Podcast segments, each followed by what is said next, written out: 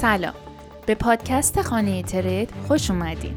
ما در اینجا گزیده ای از اخبار مهم روز در حوزه رمزارزها رو برای شما مرور می‌کنیم.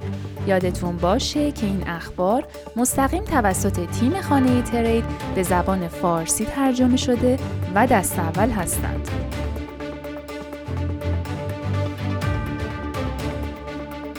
اخبار روز سهشنبه 24 اسفند 1400 در پی همکاری صرافی های Kuna، FTX، Everstake با دولت اوکراین پلتفرمی در راستای کمک های مالی به این کشور راه اندازی شد.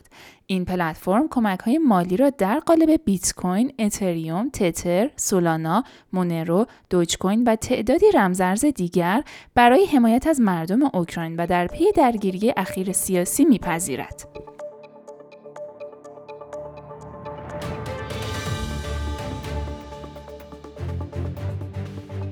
صرافی بایننس مجوز ارائه خدمات مربوط به ارزهای دیجیتال را توسط بانک مرکزی بحرین دریافت کرد که نخستین مجوز در میان کشورهای عربی حاشیه خلیج فارس محسوب می شود. این مجوز به بایننس این امکان را می دهد تا خدمات رمزنگاری از جمله تجارت، پس‌انداز و مدیریت پورتفولیو را از این پس به مشتریان بحرینی ارائه دهد.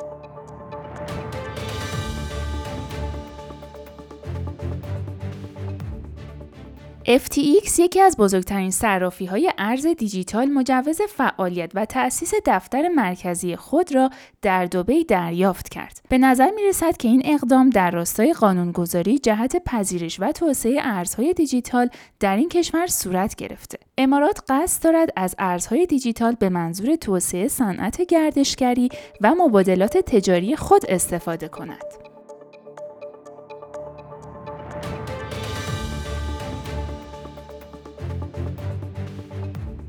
گزارشات حاکی از آن است که شرکت الیپتیک مستقر در بریتانیا با همکاری مقامات ایالات متحده کیف پولی به ارزش میلیون ها دلار دارایی دیجیتال کشف کرده است که ممکن است متعلق به افراد یا سازمان های تحت تحریم روسیه باشد.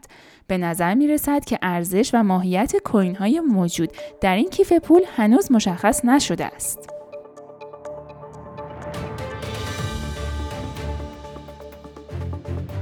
طبق گزارشات FCA مرجع راهبرد امور مالی بریتانیا در نظر دارد تا یک مدیر مرتبط با بخش دارایی های دیجیتال و یک مدیر مرتبط با حوزه پرداخت رمزارزها استخدام کند.